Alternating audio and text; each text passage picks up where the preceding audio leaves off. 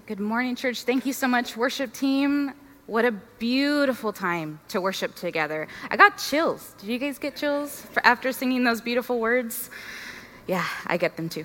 Um, good morning, church. I am so glad to be here with you today. I am so grateful for you, you guys here in person. If you're online, um, if you're listening to us through a podcast, whatever, however you guys are here, I am so glad, and I am I'm really excited to, to chat with you guys today. So, um, if I haven't had the pleasure of meeting you, my name is Lizette Lara. I am one of the pastors on staff here at Santa Cruz Bible. Um, and if you're joining us for summer, for the first time this summer, we are doing a series called The Spirit of Summer.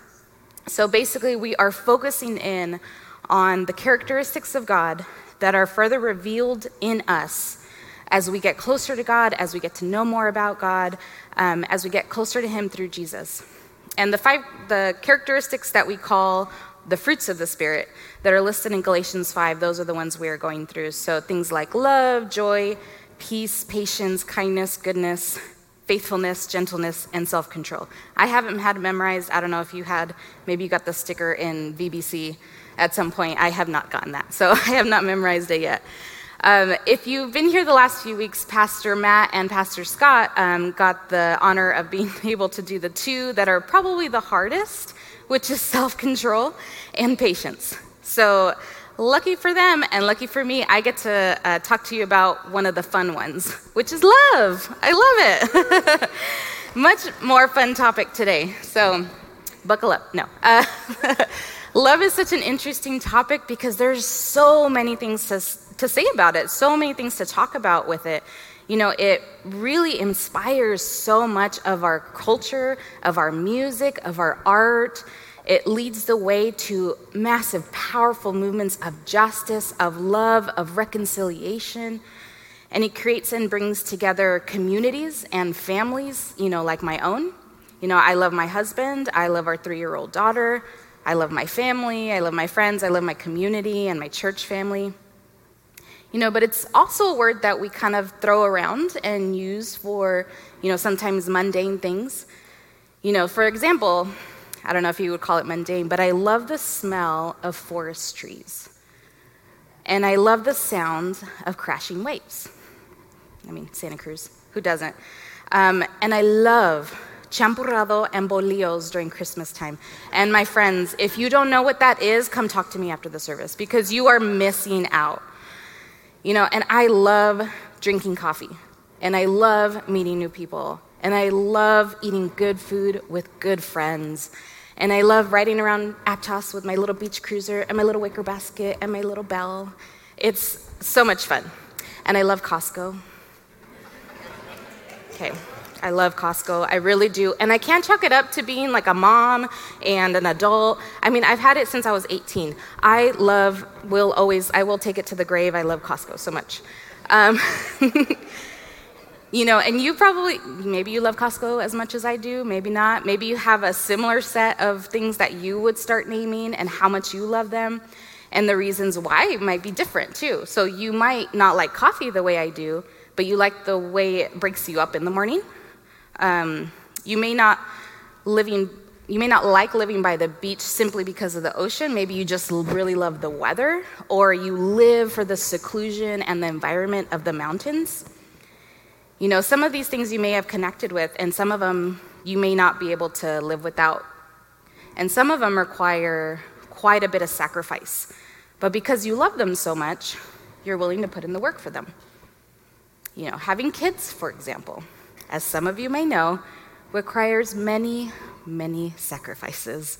You know, I only have one, but, you know, raising her well requires a lot of my time, my energy, my money, my sanity. Um, also, living in Santa Cruz requires a lot of sacrifice because it's so expensive to live here.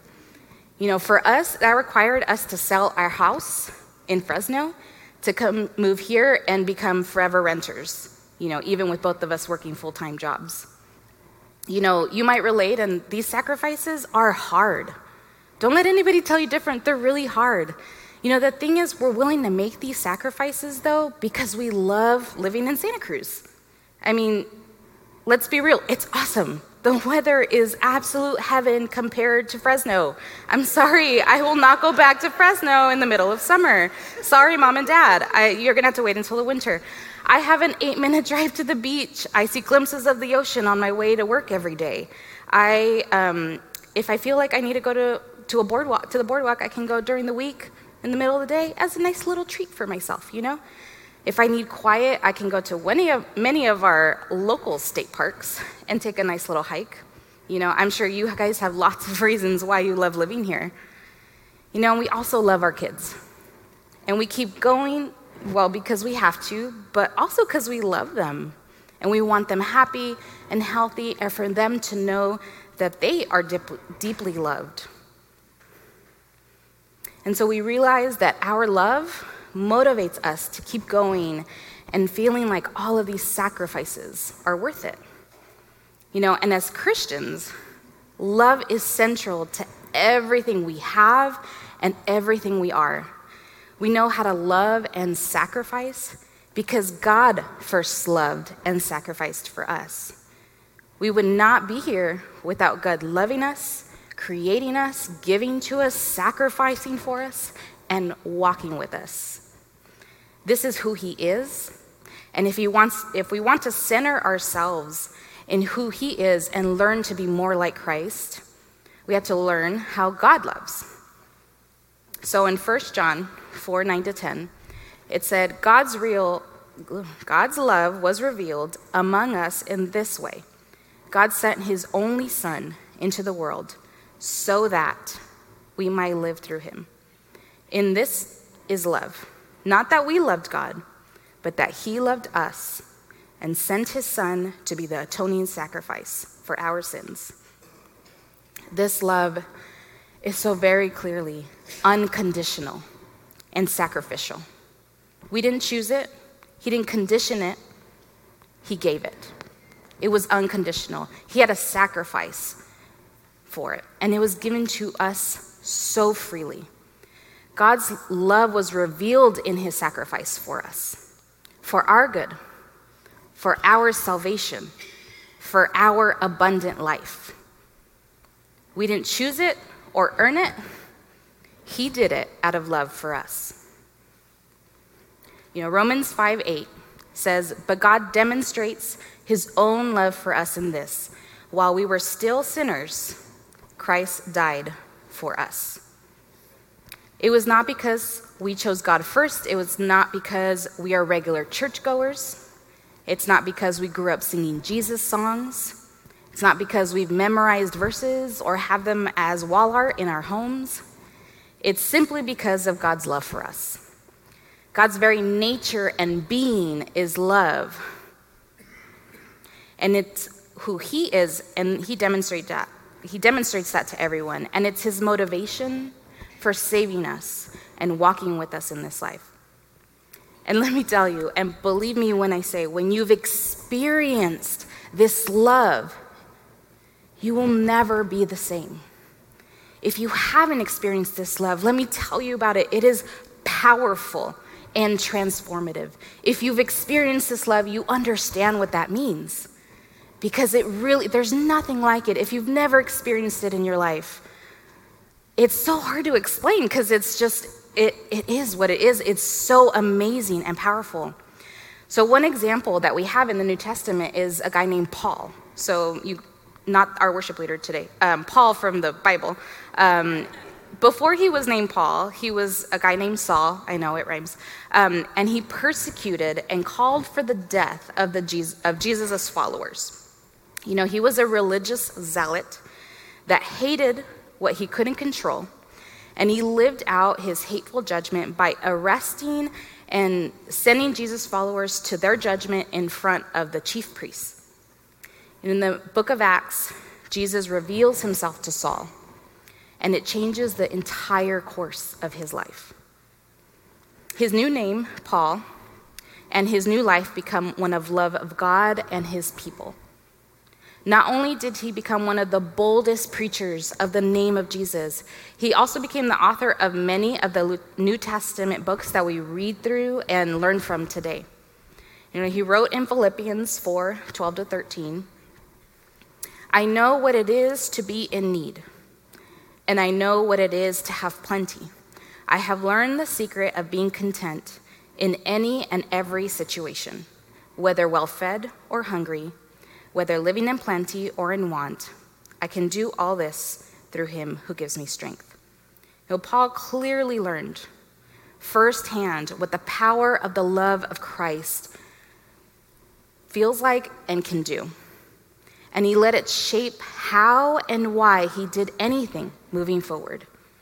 So if we take the example set before us by Paul and let that love that we've been giving shape us, how different do you think would the people of God express this love to the world?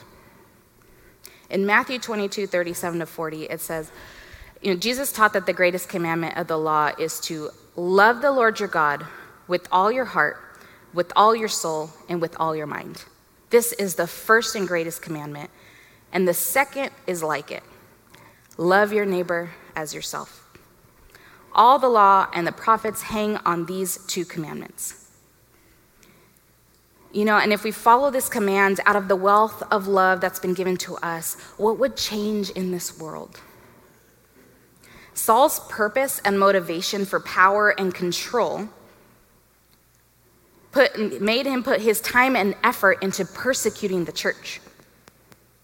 I wouldn't even say that a lot of our political leaders, um, just like Saul, was even motivated by fear.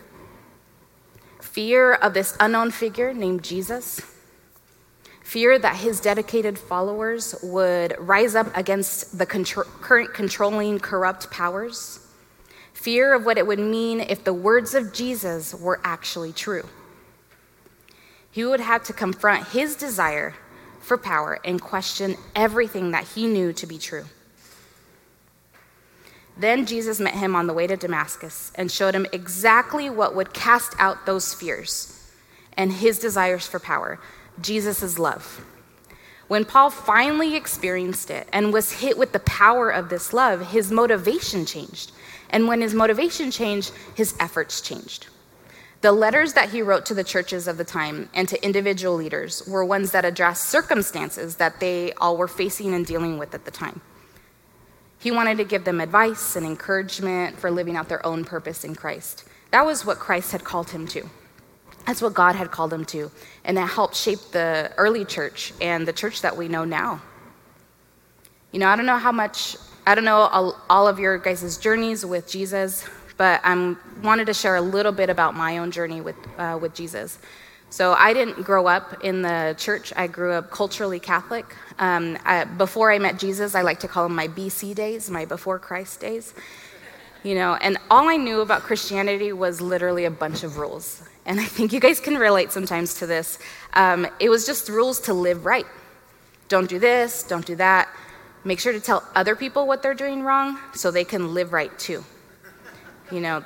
So the sermons that I heard in Mass and, and everything felt really flat on someone who didn't understand the love of Jesus. And I, I knew how to act right, I knew how to look right. And in a really unhealthy way, I was motivated by the acceptance that I received when I looked right and did all the right things. But those that really knew me, knew that I had a really deep anguish.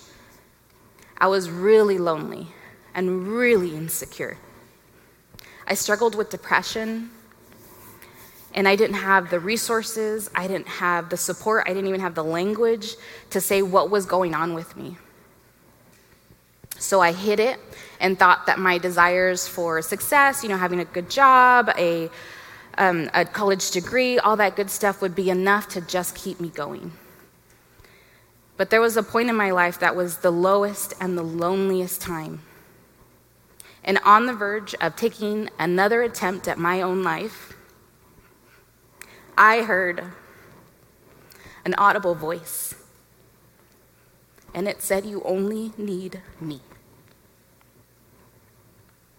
That voice is burned into my memory. I really have horrible memory, but I will never forget that moment in my life.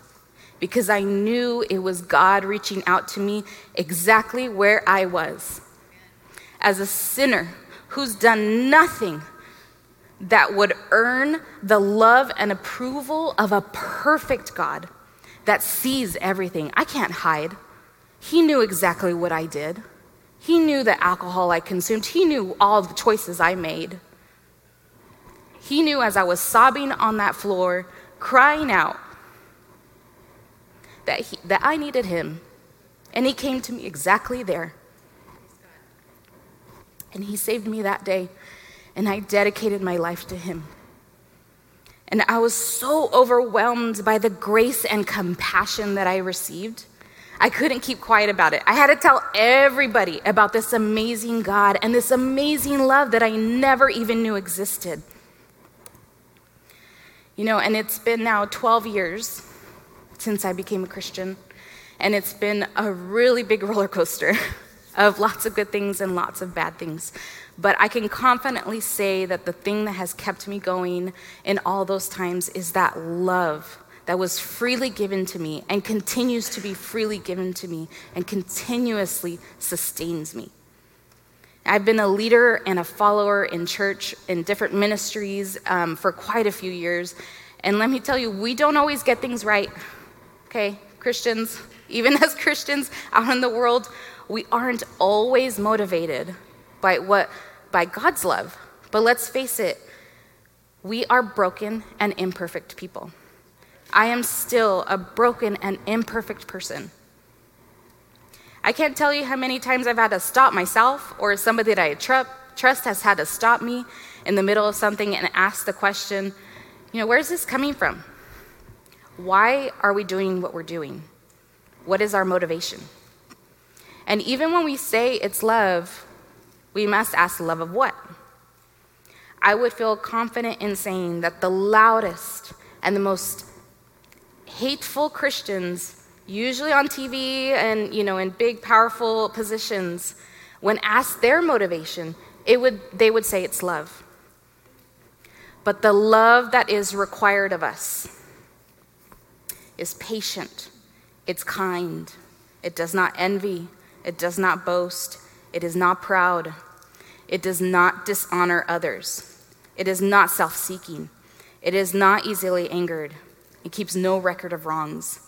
This love does not delight in evil, but rejoices with the truth. It always protects, always trusts, always hopes, always perseveres. This love never fails. Those verses are not just for married people to read on their wedding day. Uh, these are to remind us what that love looks like when we are motivated by it. This is what it looks like. But this love is hard. It requires a lot from us. It requires humility and patience. It requires sacrifice. But the unconditional and sacrificial love that we continue to receive is what can and will keep us going. Do not forget about the powerful and transformative power it has. The love we have for our kids keeps us pouring out everything that we have for them. The love we have for our city, for our city of Santa Cruz keeps us hustling and budgeting. And the love we have for Costco keeps us paying that membership fee and waiting those long lines for those receipts. Yes. Uh-huh. Can I get an amen today, this morning? Thank you. when we encounter the struggles in our relationships, let's remember the love that we have for that person. Even if you have to dig real deep, find that love for that person because they are made in the image of God too and it can change how we react and respond to them. When we encounter difficulty in the political arena and opposing views, let us ground ourselves in the love of God and neighbor, because this is what is commanded of us. When we face hardships in our lives, let's remember that God is our strength and that the love He gives us is enough to endure and grow in the midst of anything that life throws at us. Just as God was motivated by his love for us, let's let that love fuel us to be the love and strength that this world needs. Let's pray. Oh, good and heavenly Father, you are amazing. We preach how amazing you are and how big you are and what how holy you are and while all those things are true lord what motivated us to come to you in the first place was the love that you freely poured out to us i know because i had no other reason but to get down on my knees and proclaim the love of jesus because i had nothing else and lord when we have nothing else it is simply to point it back to you and remind ourselves what you've given us and that is this powerful and transformative love that always endures. And we thank you that through our brokenness and through our imperfections and the things we decide to do, and sometimes our motivations are twisted, we know that you come through anyways. We know that your love endures. So keep pointing us back to you, your example, your love, your power, your Holy Spirit. Use us in those mighty ways, Lord, and sustain us, for we are we are just imperfect people, and you are a perfect God. And we thank you for all that you give. In Jesus' name, amen.